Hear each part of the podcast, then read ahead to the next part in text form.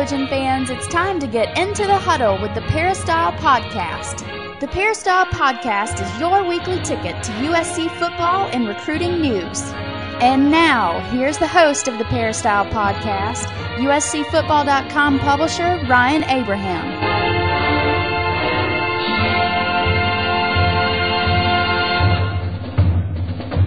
Hello, Trojan fans, and welcome to episode number 34 of the Peristyle Podcast. Each week on the Peristyle Podcast, we give you the latest and greatest of USC Trojan football. In the first segment, as always, we are joined by the coach, Harvey Hyde. Coach, what's going on?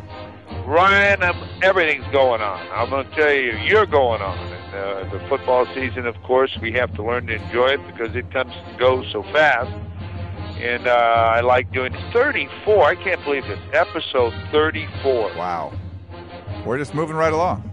Yeah, we are. I'm gonna tell you, wow. As you said, wow. This week I'm gonna stay a little bit more calm. Okay. okay. Yeah, last week uh, we got a little emotion out of you.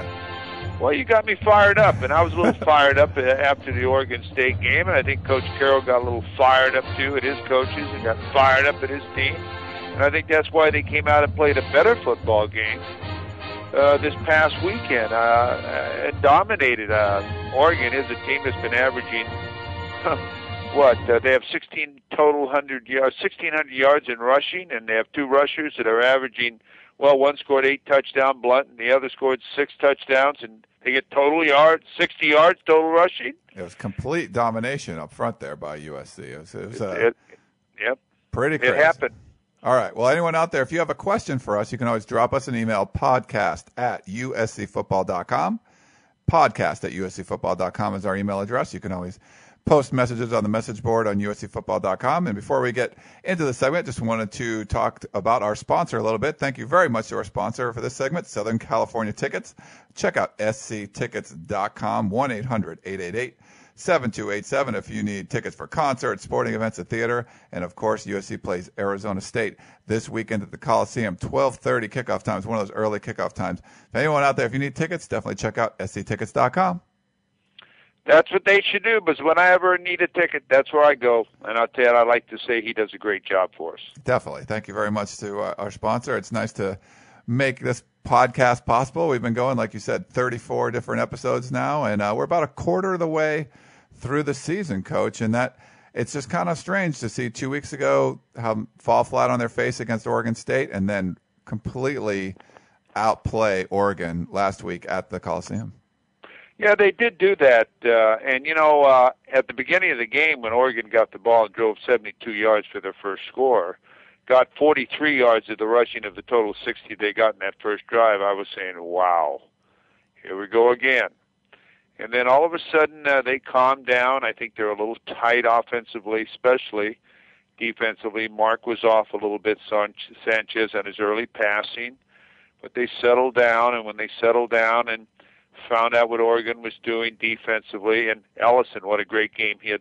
He did. They put him in the box and made 11 tackles and so on, and really shut down the running game and forced him to pass the football. That's something that Oregon didn't want to do then SC defensively took control of the game. But let let me tell you, I really think what really took control of the game was the offensive side of the football because they scored and they had big plays and they kept also the Oregon offense off the field. If Oregon would have been able to go out there and SC was just going three downs and out, three downs and out, they would have been able to get something going but they weren't able to do that because the offense came back and scored and got back in the game and took the lead.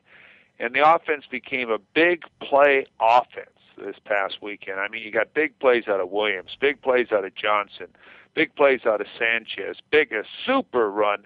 Remind me of the run that O.J. Simpson and Reggie Bush did. Uh, Stafon Johnson's toss to the left with the way he broke back, broke back, and so on uh, across the field for a touchdown. So the big play offense, this is what I've named it now, the big play offense really did come through with their great athletes and make some big plays and really kept the game in control with the ability they were able to score. I agree with you. Coach. I think they only paid punted one time, didn't they? Yeah, I don't. I don't think it was that effective of a punt. They have, but no. yeah, they they have only punted one time in that game. That's pretty pretty crazy. I think it was important too that they scored on their first drive, even though it was a field goal. Well, actually, I'm going to talk in the next segment about that with uh, Dan Wyke, our beat writer. He put a nice story up there about that, how it was important for the defense that USC actually scored on the first possession, unlike up at Oregon State where they they went three and out the first couple of times, and the defense really didn't have time to adjust.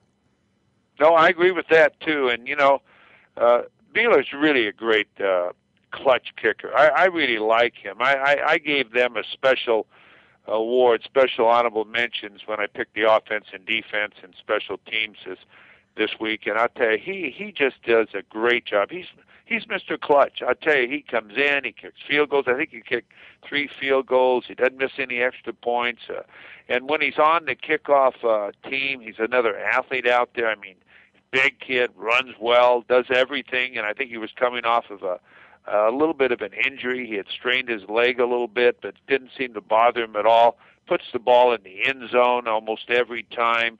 Uh, you know, I think USC's really got a, a, a great uh, you know, field goal and extra point guy in, Buehler. Yeah, Buehler is funny because he looks like a regular football player. He doesn't look oh, like yeah. a kicker. And uh, we we did a story a while back with Damian Williams and and and Buehler. They both were number 18, and Damian Williams was paying him so many compliments and. Uh, just because you know he he looks like he'd just be a regular position player. I mean, he used to play safety. He would play some fullback all over the place. I want to see, coach. I want to see someone kind of break away, break one of those kickoff returns, and have only Buehler in the way and see if he can make the play. I think it would be pretty. He could make some spectacular hits out there because he is a great athlete. He is a great athlete, he runs about four six four seven. And uh, yeah, he was a, an all conference player at Santa Ana Junior College, and he's a, he's a he's a great player. I'll tell you. Uh, he can play regularly, but of course, Coach Carroll doesn't want him to play regularly because he doesn't want anything to happen to him and then lose a great kicker.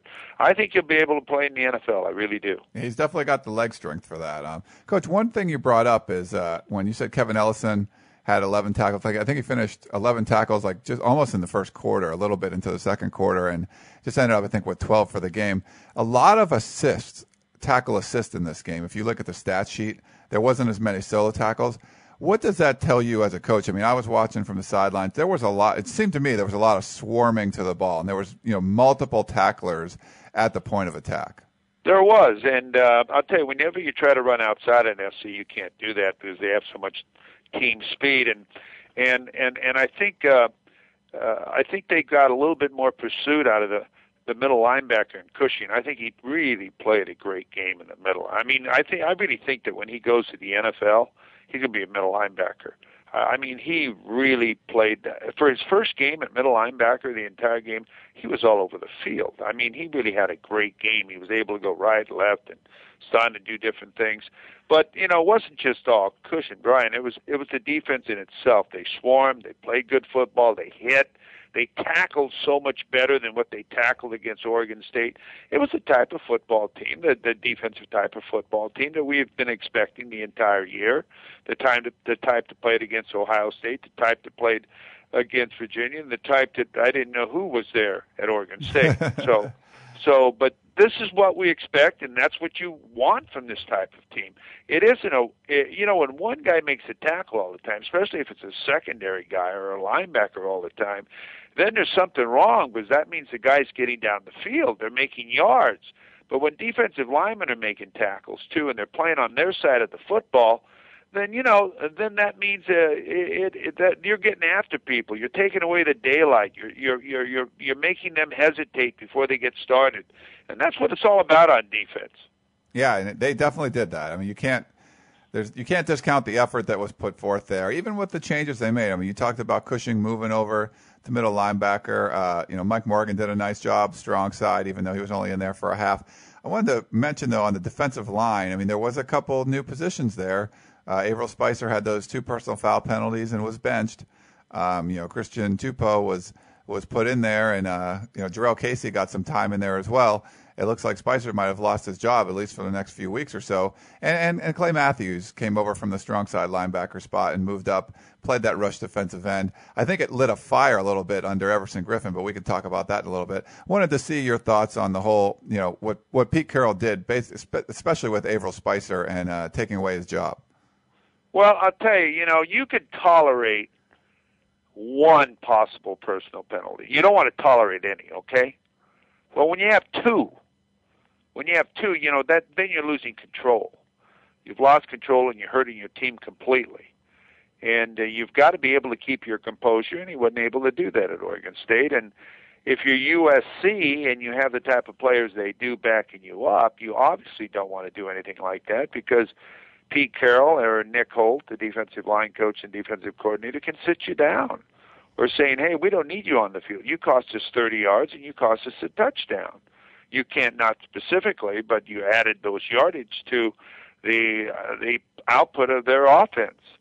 So you know you can't do that. And when you have Casey and you have other players like that that can play your position, uh, then you can't screw up. I've known a lot of players, not just at SC, Ohio State and Michigan, when they have great players, you know, that do something that's stupid and may never get back on the field again because the person that's waiting there goes in and does such a great job of replacing that individual they say we don't need to take a chance. This guy got his opportunity and performed, and that's what great competition is. Like Clay Matthews, when I saw Griffen come in the game on Saturday, he was flying around. that kid was flying around because he knew that they could make that change, and yes, they would miss him, but it wouldn't drop off because Clay's a great player. So by having a lot of great players around, you can make these changes and all of a sudden, Spicer now is third club. Can you imagine from starting the first two games to doing two personal foul penalties in Oregon State team, beating Oregon, and now being third club? I mean, you're sort of going the wrong way here. I wonder if you'll make the traveling team. Yeah, that's that's got to be rough. I mean, you you know, you work so hard in the off season and you make a couple mistakes, but I, I think Carroll will let him compete too and get back at it. And if uh, you know, maybe he gets some later playing time in this game instead of early playing time, and it can impress him just like Everson Griffen did. I mean, Griffen got a sack in that game, like you said. He was flying around. I, I think that kind of helped his case in the coach's eyes that, hey, coach, I'm here to play. I want to work hard. I want to get more done on defense. You're exactly right because I made that comment. I don't know if I made a comment on your show, but I made a comment on on other shows and maybe our shows, my shows, that Griffen and Moore disappeared against Oregon State. I'm not sure if they made the trip. I, I, I mean, they just disappeared.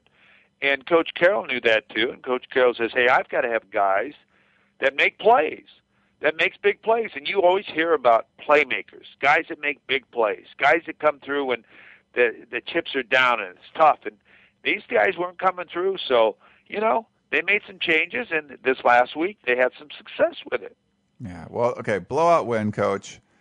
One problem that still is out there is the penalty problem, and, and you know they had a lot of 15-yard penalties. Yeah, there was one. The I mean, a couple of them in the last uh, drive of the game when a lot of the reserves came in, which probably isn't a good sign if the if the current team is getting uh, committing a lot of penalties, and the future team is, seems to be committing a lot of penalties too. But even the touchdown that Oregon scored, it was a field goal until you know, they, they rough the holder, not rough the kicker, they rough the holder, and then they give them uh, another chance and they score a touchdown on that. So, I mean, it's like the second week in a row where you've you know, had the other team take points off the board in a field goal form and then put them on the board in a touchdown form.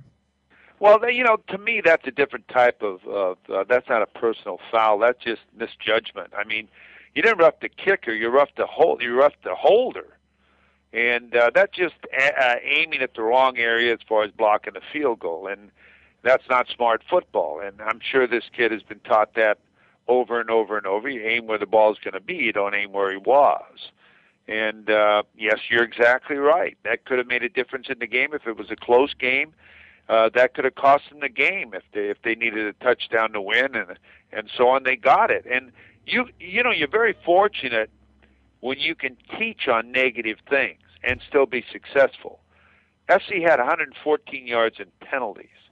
I mean, normally when you have 114 yards in penalties, you're getting beat. So when you get 114 yards in penalties and you still win 44 to 10, then you're pretty dominant. You're pretty darn good to overcome those type of penalties. So you're lucky you can teach from the negative and try to make it a positive. So I'm sure they're working this week more on angles and how to block punts as well as field goals and PATs and and try to overcome the penalty situation. You know, a lot of times when you're really aggressive, especially on defense, you're going to have a few penalties. I hate to say this, you're going to have a few penalties. And later, when a team is getting beat bad like Oregon, there's a lot of chipping going on. And Ryan, I don't know if you know, there's a lot of talking that starts because Oregon was very disappointed. They came down four and one. They thought they'd be able to beat USC, and they got humiliated. So there's a lot of chipping going on, and these players know each other. It isn't like they they don't know each other. They were recruited. They played against each other in high school. They see each other during the summer and so on. So sometimes some some things happen that shouldn't happen, and you and you're fortunate enough if you're on the winning side to be able to win and teach from it. All right. Well, one last thing on the uh, big win over Oregon, coach, and has to do with the quarterbacks. Obviously, Mark Sanchez went down. It looked pretty ugly ended up coming back in the game. Uh, but the play I want to talk about is when Mitch Mustain came in. He ended up throwing that pick uh, when he first came in for Mark Sanchez, and then they let him air one out. And uh, I was a little upset at this just because I, I'm actually on the field filming, and all, for whatever reason, I was in good position for all the touchdowns that USC scored. I got all you know, great shots of all of them. Even you know uh, Stafon Johnson, he was hiding behind the line. I somehow followed him. He cut back came right into the end zone right where I was. So I got some good stuff there. I was in perfect position to get this Mitch Mustain bomb to David Ausberry, but there's like two minutes left in the game.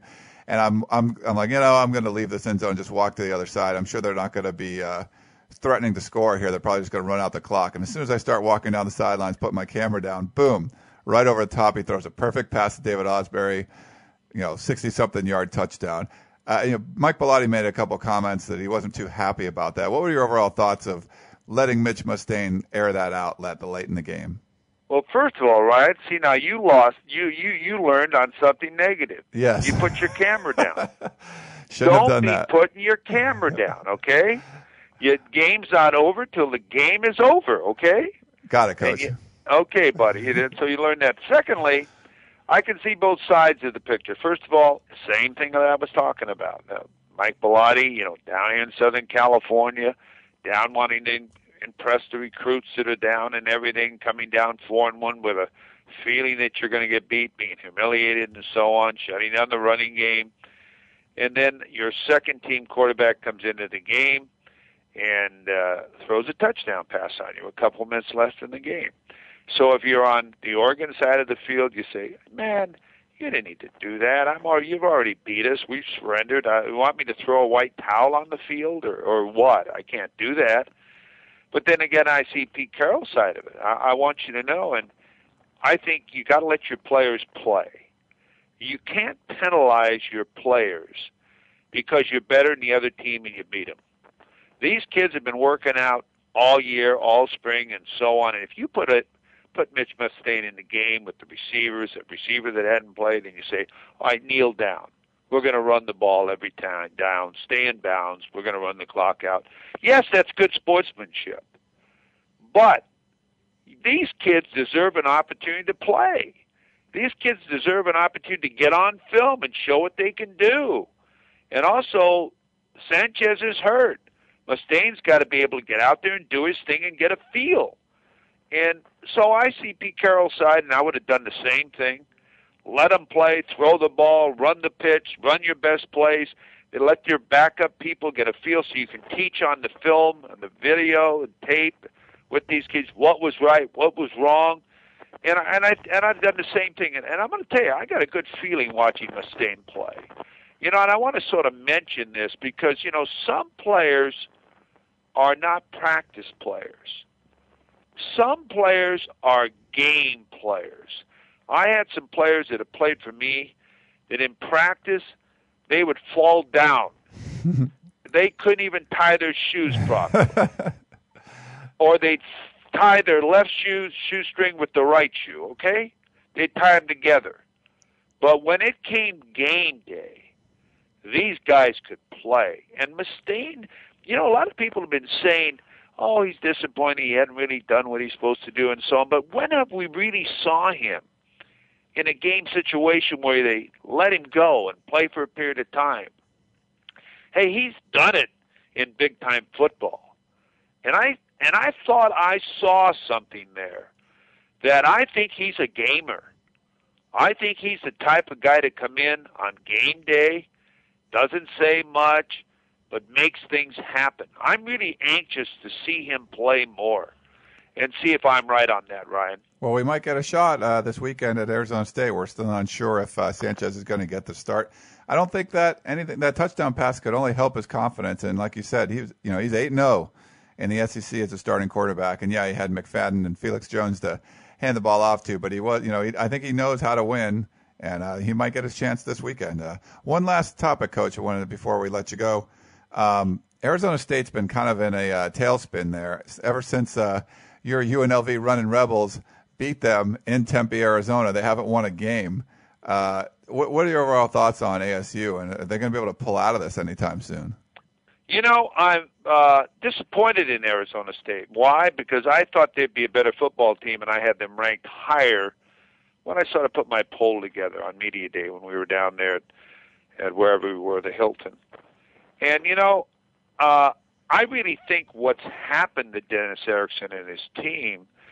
I think they have Rudy Carpenter, who's a great football player, and they got some great skilled people. But I really think their offense and defensive lines have let them down uh, you know, I really think they're not protecting the quarterback well. They're not running the football well. People are moving the football on them. Uh, they didn't take UNLV serious. Uh, I mean, don't get me wrong, UNLV's not a bad football team, but you know they didn't really open it up against UNLV. They ran the football. They almost prepared like, hey, what we're going to do in this game is get our running game going, instead of going in with an attitude that we're going to win this game. Can't worry about getting our running game going. We better get into this game where you can win this football game. And then the next week, you know, you're in deep depression, and you've got Georgia coming in because everybody in town is throwing rocks at your car and everything else after losing to UNLV. And Dennis Erickson's practicing them hard and so on, and Georgia beats him, and that got him down. And then Cal comes in and beats him, and so you know, I, they're starting to lose their confidence. But I think it comes down to the play of the line. We saw what happens to a team when line play is not happening when SC and Oregon State played. All right, I think that what happens with Arizona State, they just don't have the athletes to play line play, have the line play in offense and defense. SC does. It's just getting them to do it right. But I think they're trying to get them to do it right at Arizona State. But I think the line play, both offensively and defensively, is far below the caliber of what they thought they had. Yeah, I agree with you, Coach. It's just it's not looking pretty there, and it, the, to fix that problem, the best thing you can do is not to come to the LA Coliseum and try to get better there. So we'll have to see what happens, Coach. We'll see you out there on Saturday. Thank you very much for joining us this segment and uh, sharing your thoughts on USC. It's always a pleasure, buddy. All right, everyone else, make sure you check out sctickets.com, especially if you need tickets this weekend to Arizona State. And we'll be back after this short break and talk to USCFootball.com beat writer Dan Wyke. Stay tuned. The Peristyle Podcast will be back after this short break.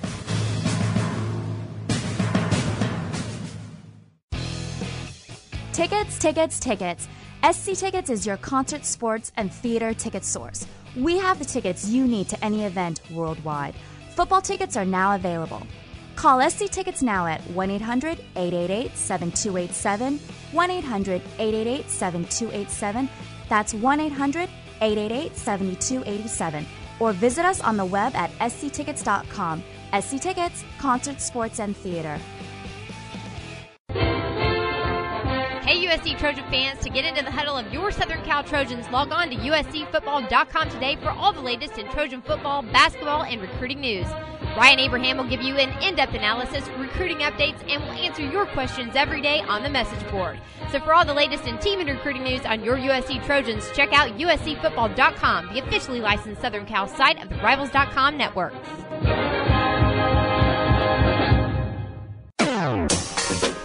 We now return to the Peristyle Podcast and your host, Ryan Abraham. We are back with the Peristyle Podcast. In this segment, we're going to talk some USC football with USCFootball.com beat writer Dan Wyke. Dan, how you doing today, man?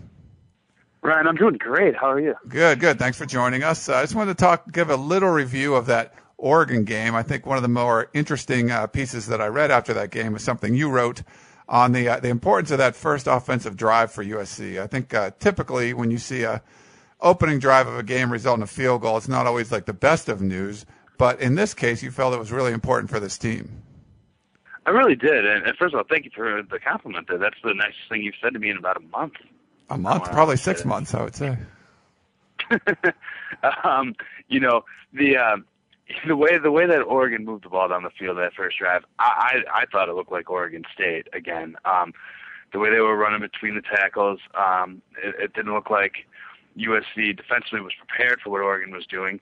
And the fact that USC, when they got the ball after Oregon scored a touchdown, they were able to run plays, move the ball down the field, and put points on the board. I think it did two things. I think it gave the defense some confidence, you know, which player Kyle Moore said, you know, it's a boost. Um, you know, that they were a little demoralized when the offense did, wasn't able to score, um, you know, early against Oregon State. So I think that those three points mattered in that regard. But then even more importantly, it gave the defense time to adjust to what Oregon was doing. Um, you know, Oregon was running a play that USC hadn't seen on film. They were they were doing a counter play out of the shotgun that they really they hadn't they hadn't done, and their linebackers were sliding towards the initial movement of the um, the running back instead of instead of staying home, and that was it was a simple adjustment, but it was they had time to look at it, they had time to talk about it, and they had to, they had time to fix it. After that first drive, Oregon looked awful offensively. USC defense dominated, and you know I, they go on to win by 34. I wonder why Oregon switched up and did something different since Oregon State did exactly what they did in practice, and that worked really well. So I wonder why Oregon even changed anything.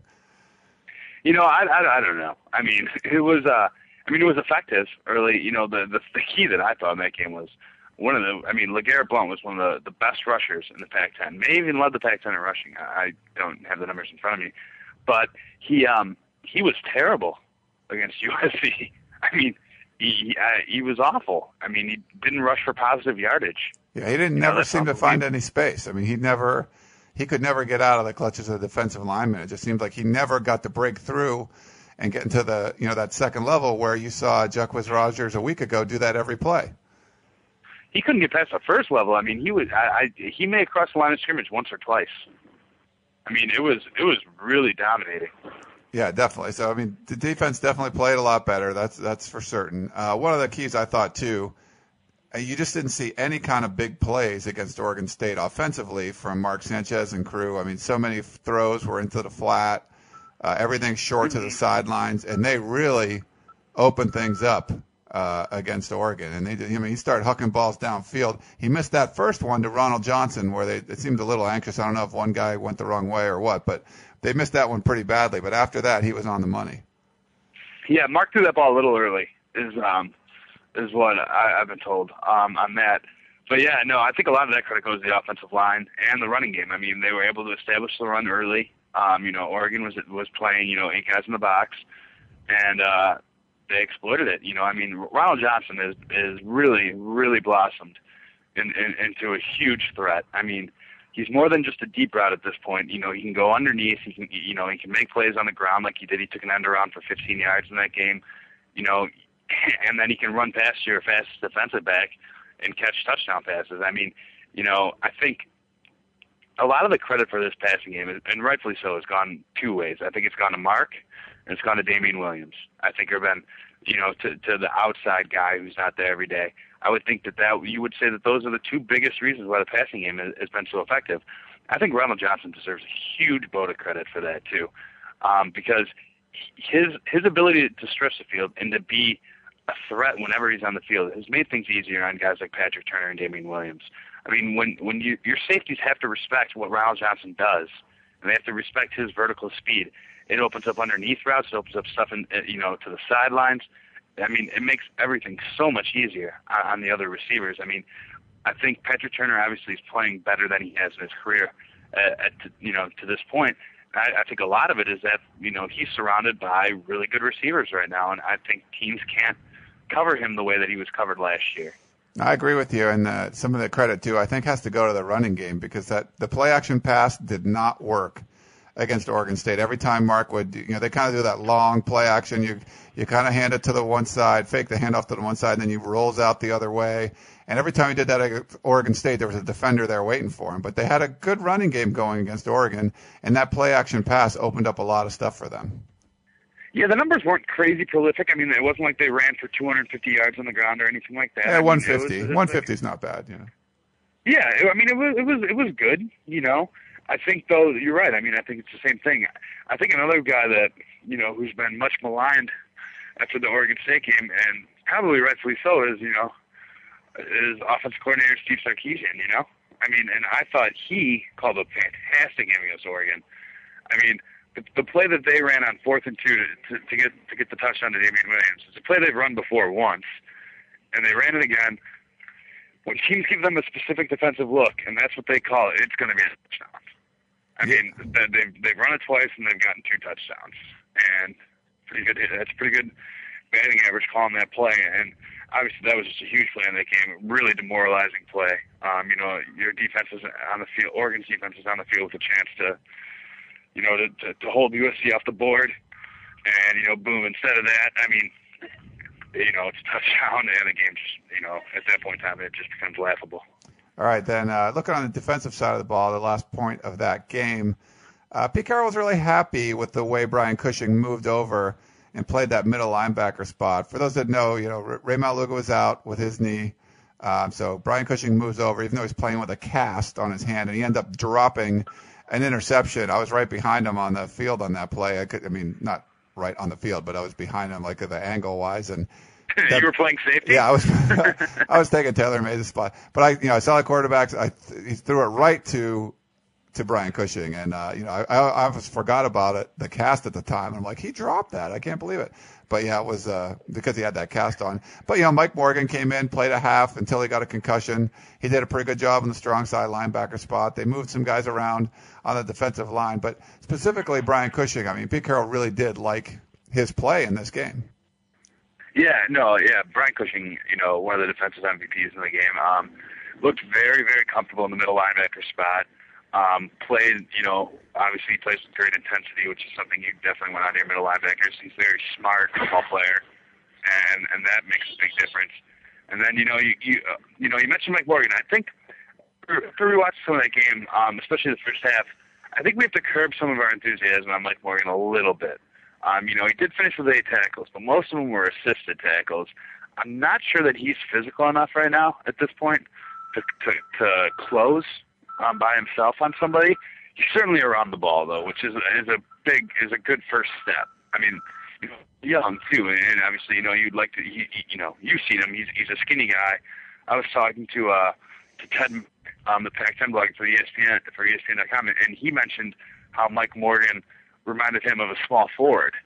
That that's kind of what he looks like. His body is kind of like a small forward, and and, and like you know, that's I kind of I see that, and I think you know, I mean physically, I'm not sure that he's able at this point in time to you know by himself ramp up a, a physical player, maybe a tight end or you know a fullback in the flat or something like that. But the fact that he you know he showed good instincts and he's around the ball, he, he made some nice plays. I mean I think that's a big positive. Definitely. He's a guy came out of Texas, and uh, he's a sophomore. I think people have been waiting for him to put on weight for quite a while, and I've talked to him about it a few times. and It seems like he has a hard time. I don't think he's opposed to uh, putting on weight, and he'll say he's like, I think he says he's 220 or something like that, but I, I wouldn't think so.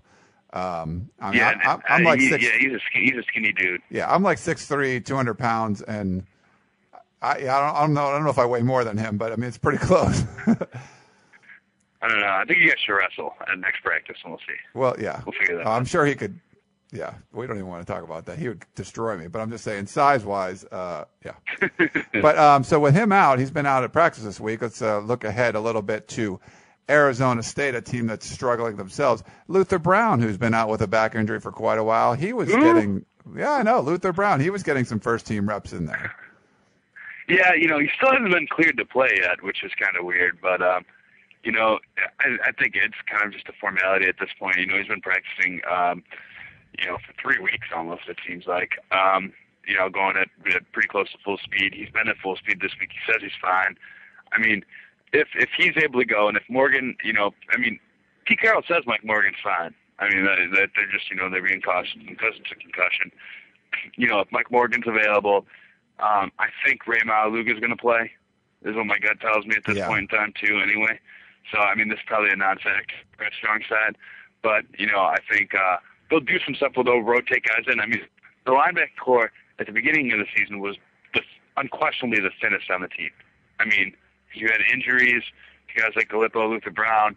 I mean, you know, your question marks about, you know, what what Mike Morgan could could give you really, you know, and, and they were, you know, Cushing, Kaluka, Maiava, Clay Matthews, and and Ray took a ton of reps in the fall And spring camp. I, I'm sorry, in, in, in summer camp or fall camp. Yeah. What is it? Fall camp.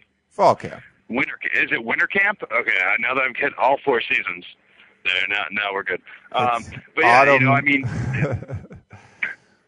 those guys, you know, those guys took tons of reps, and now you look at it, and, and it's, you know, now that Galippo's back and Luther Brown is back, and Mike Morgan showed that he can make plays. You know, it's it's a much deeper unit at this point in time, and I think that they'll be able to do some things, rotating some guys in. You know, I think you'll probably, if all of those guys are healthy and all of those guys are able to play, I think you're going to see all of them.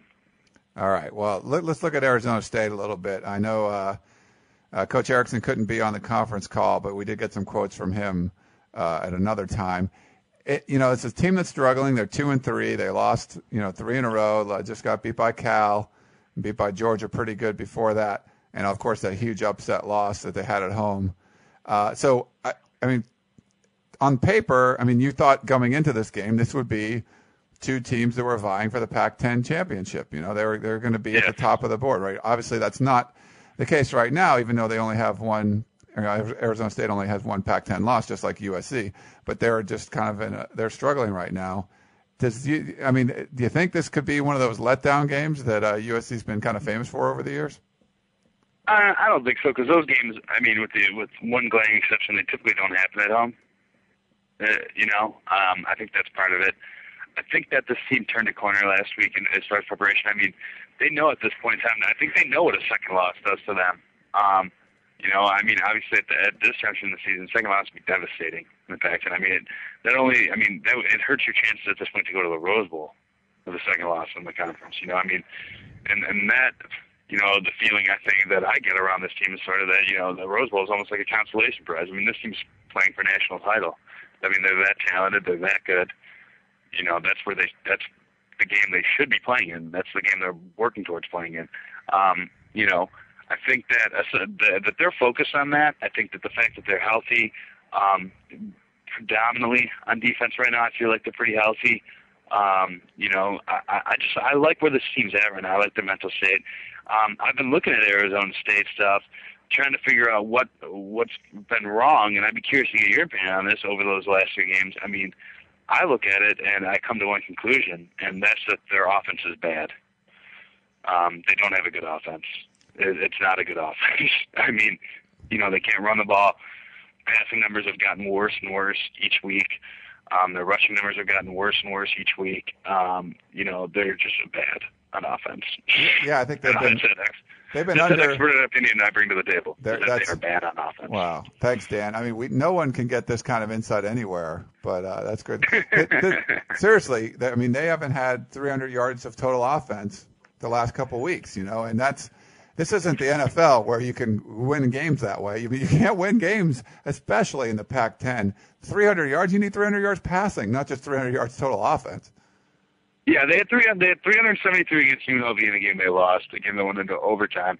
But you know, 212 yards against Georgia, which is a good defense. 236 yards against Cal, though, man, eh, that doesn't really do it for me. I mean, they're they're putting the ball on the ground. I mean, they they fumbled four times against Cal. They only lost one, but they fumbled four times. You know, Rudy Carpenter's been not very effective. He may not even play. You know, at this point, they could go to to Danny Sullivan, who's their backup. And some uh, fun facts on Danny Sullivan's season so far. Um, he has completed approximately one more pass than either you or I have all year.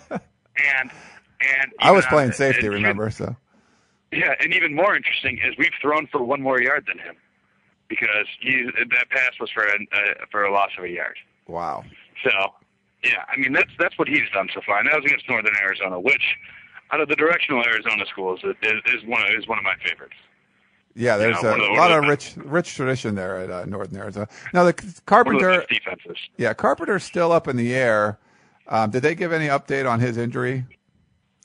Uh, no, they haven't said anything about Rudy Carpenter yet. He's in a boot.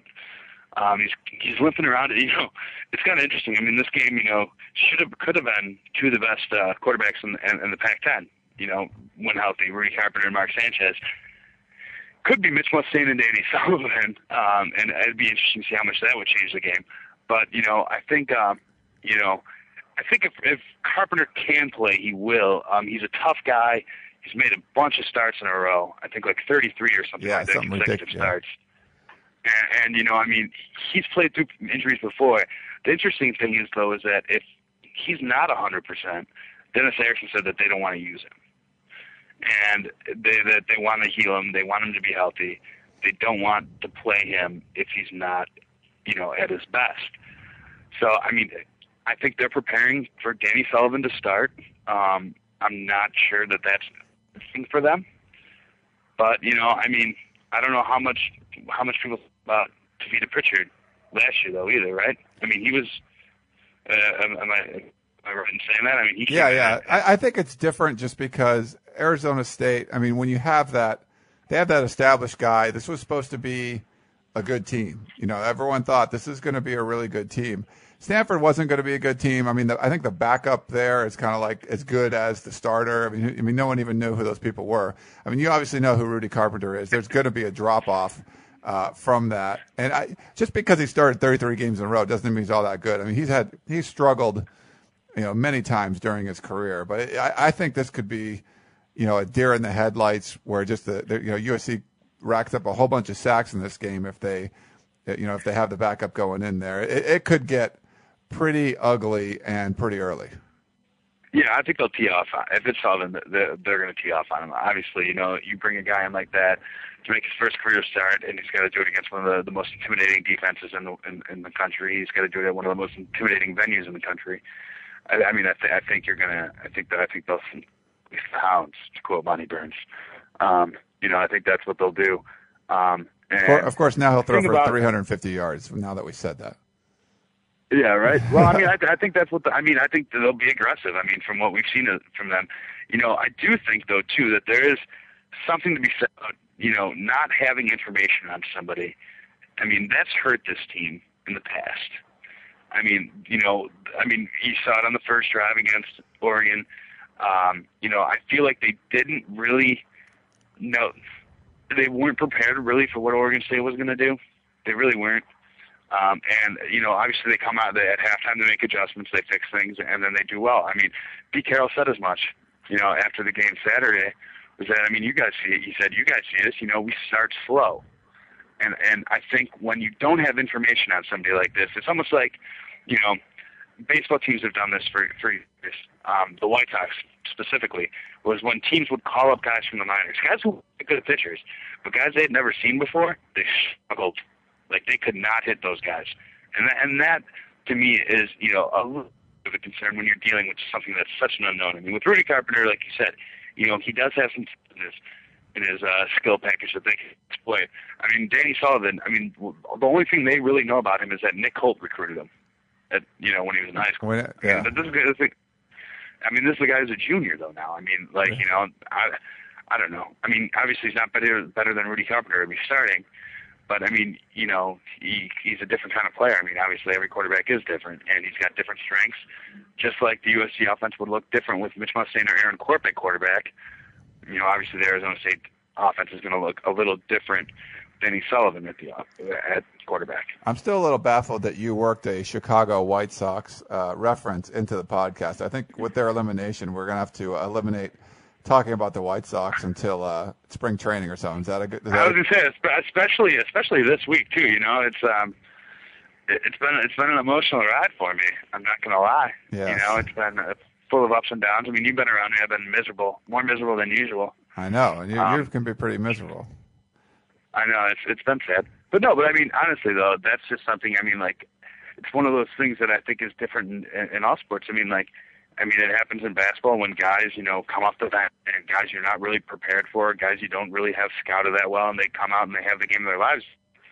Yeah, even know, even when where does this pitchers are when when pitchers or something switch leagues, just go American to national. I mean, I think you see that kind of stuff all the time. So we'll have to see. Yeah. But I, I think one thing Pete Carroll will probably get more aggressive. I mean, he does like to. He's got all these athletes, and for some reason, sometimes he keeps the uh, keeps them on a leash.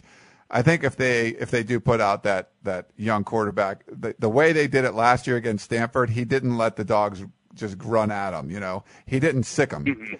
I think he would do that Yeah. now, just because he you know you know I should have just went after that Pritchard guy, you know, all day long, and he didn't, and he, he got burned by it. So, you know, we'll see if he. Uh, learned, yeah. yeah, No, him- most definitely. I mean, I think you know it'll be obviously it's it's, it's going to be it's an important it's at this juncture in the year every game's important for USC. I mean, after that's what happens when you lose your opener in, in the conferences. You've got to you've got to win football games, and you know they don't really have room you know to be complacent at this point. You know, I think that that's something that they're still fighting. I think that's something that they're gonna have to fight for a while because when you look around the conference with injuries, with other things, I mean, this was a, this wasn't that dangerous of a league to begin with. I mean, uh, in reality, and now you know it, it looks. I mean, Arizona State, you know, looks less dangerous than they did, you know, four weeks ago. You know what I mean? So you they have to fight that complacency. I mean, you know, the, the guys on the USC team. I mean, they they look around. I mean, they know they know what's happening around the conference. They know what teams are winning, what teams are losing, and you know that's it, it all goes into how they approach the game. Um, you know, they've had a good week of practice so far. Uh, they've looked good. I think they're getting healthier. I think probably Mark Sanchez will probably play.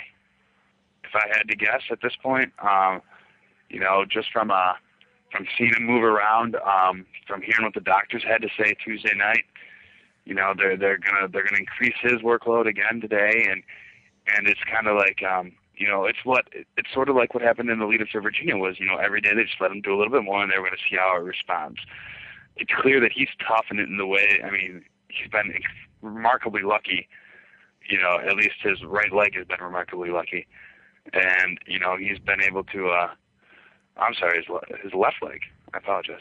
Um, has been remarkably lucky, and he's been able to you know withstand these injuries, and it's uh it's it's. I mean, I think that obviously the season could be a lot different. You know, if he doesn't get up twice now, you know, where he's gotten up and he's been kind of you know he's dodged major bullets. Certainly, I agree with you. All right, Dan. Well, that's all the time we have for this segment. His, this is Dan Wyke of USCFootball.com, our lovely beat writer. He does a great job. Check it out on the website. Lovely. Lovely, Dan. He's called me lovely again. That was uh, boy, you're buttering me up right now. I'm just trying I to appreciate it. trying to build you up here. I've teared you down. I'm trying to build you up. But Dan, thanks for joining us today. All right, thanks, Ron. All right, stay tuned, everyone else. We'll have a really quick break. We'll come back with Gerard Martinez and talk some USC recruiting. You are listening to the Peristyle Podcast from Los Angeles, California.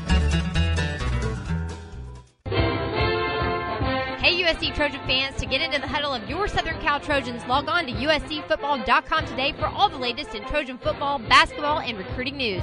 Ryan Abraham will give you an in depth analysis, recruiting updates, and will answer your questions every day on the message board. So, for all the latest in team and recruiting news on your USC Trojans, check out USCFootball.com, the officially licensed Southern Cal site of the Rivals.com network.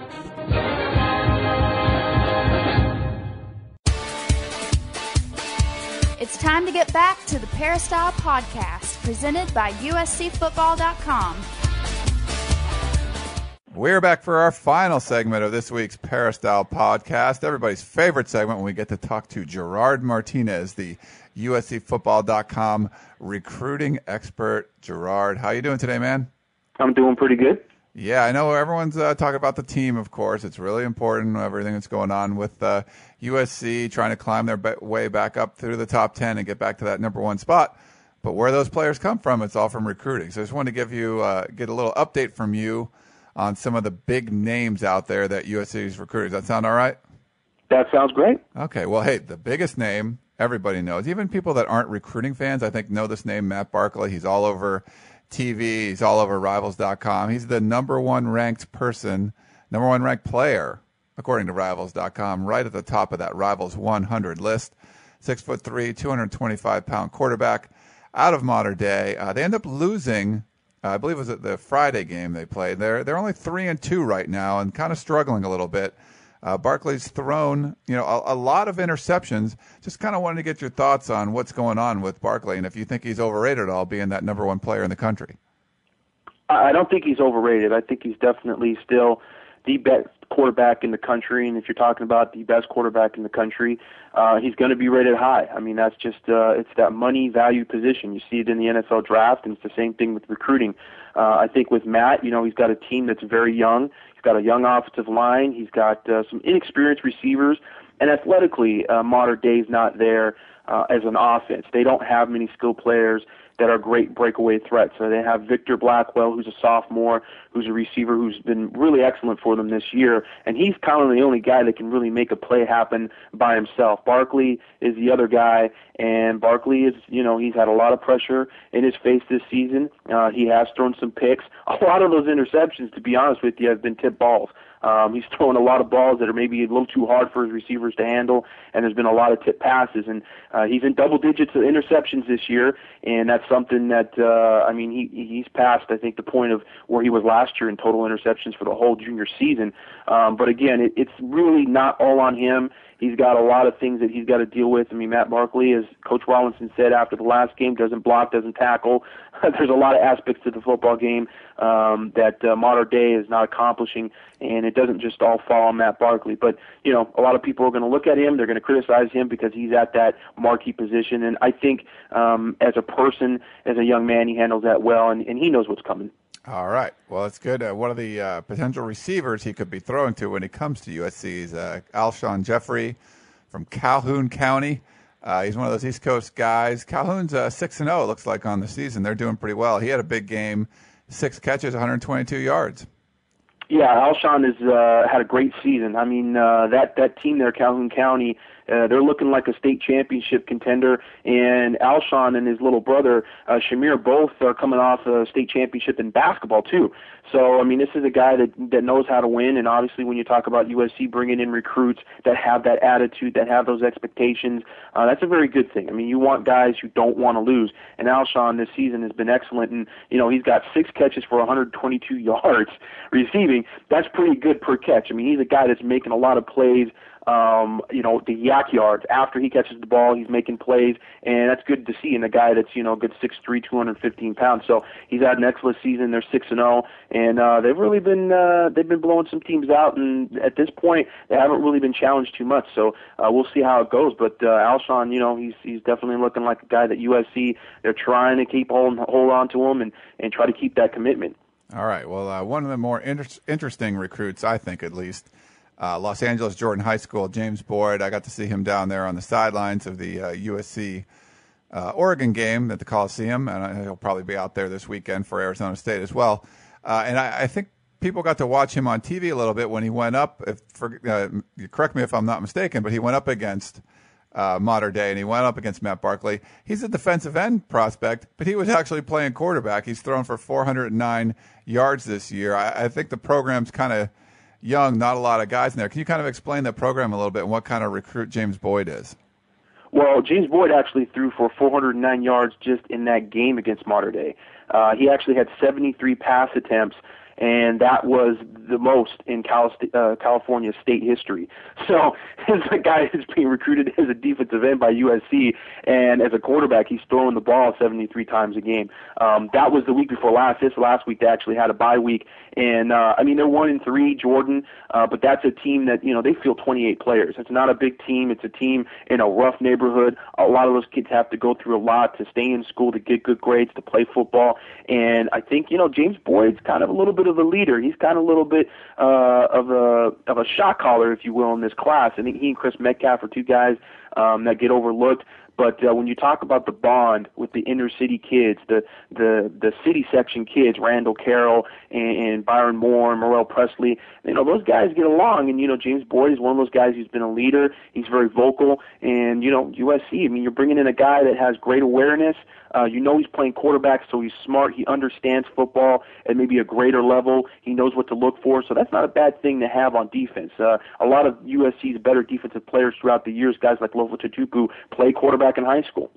Yeah, it, it should be interesting. I think a lot of the uh, USC fans are going to like this kid, especially when they get to see him more and he gets to come on campus and stuff. So uh, it'll be interesting to watch him. But yeah, watching that game, I, I misspoke. 409 yards in that game passing. It's kind of crazy. 73 pass attempts for a defensive end. Not too bad. Um, one of the guys that we're going to talk about who's actually not committed to USC, uh, Shaquille Evans. I mean, he definitely has a lot of interest at SC. He was uh, also on the sidelines for that uh, USC win, 44 to 10 uh, over Oregon. His team Inglewood got shut out by Gardena, 13 nothing, but he did have six catches for 100 yards. Yeah, real young team. Um, he's really trying to be a leader for that team, trying to be a guy uh, that can kind of uh, set an example um, it's tough because you know obviously when you're playing receiver and if your quarterback isn't a good quarterback, you're not going to get the ball a whole lot. So you know some of those passes. I mean, to get six passes in the game for him, it, it, it's uh, a lot of that stuff he's having to work for himself. It's not one of those deals where you know he's got a big time quarterback back there and he can just run past people. There's a lot of passes, a lot of touchdown opportunities that are missed.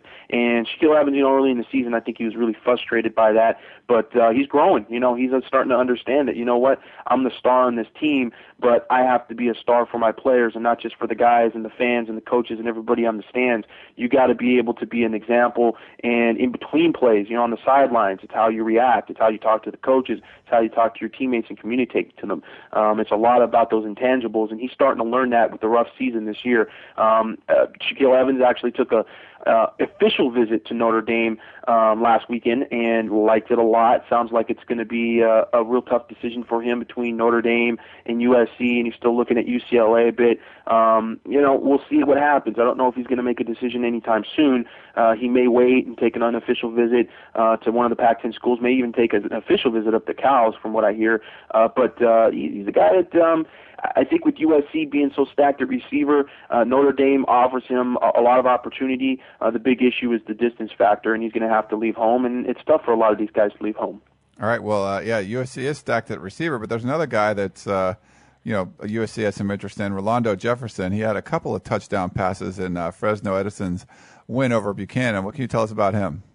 Well, I mean, Rolando was just a spectacular player. He was a guy that, uh, you know, at the beginning of the year almost ranked as a five-star recruit. Uh, if you watch him on film, he's explosive. He might be one of the better players in the state. Unfortunately, he doesn't have the grades to back that up, and he's really working hard in the classroom to try to get back in uh, to being in a qualifying area. Uh, USC, you know, they're going to look at him, they're going to wait on him, but um, a lot of these schools, I think, are backing off because they want to see what he does in the classroom. Everybody knows that on the field he's a superior athlete, and he would be a guy that would have an offer already if if uh, if if USC felt like it wasn't too much of a gamble to offer him. So that's a kid who had a huge game. He had two big time uh, touchdown receptions. He's had uh, a 90 something yard uh, touchdown uh, return on a kickoff against the Dominguez High School a couple weeks ago. Uh, just athletically, when you talk to people about him, they just marvel. He's a guy that can fly up in the air and get the ball. He's a guy that can run past people. Uh, at 6'2", almost 6'3", he's got great moves as well. He's really a, a good moves guy,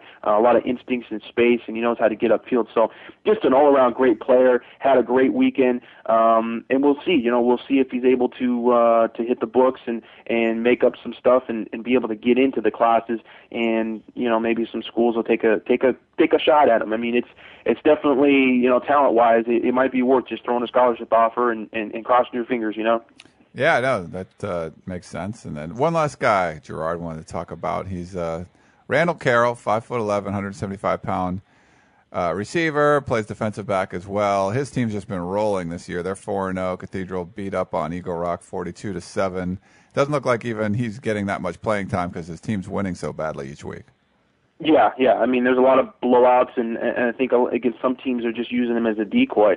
Um, they play in that slot option type offense, uh, kind of similar to what Florida runs. So he does rush the ball a lot. You know, he does get some handoffs, um, but in terms of passing, you know, he, he's he's really hasn't been used the way you know he could be used. He's just a big time weapon, and uh, we actually have a, a little bit of an editorial piece uh, go up on him today, uh, talking about the difference between him playing cornerback and playing receiver. And uh, at this point, you know, a lot of the uh, the the evidence, the data uh, to support him playing one position over another really points to receiver, uh, just with what he's done through the years. So you can check that out at USCFootball.com. One of our our first uh, recruiting op pieces.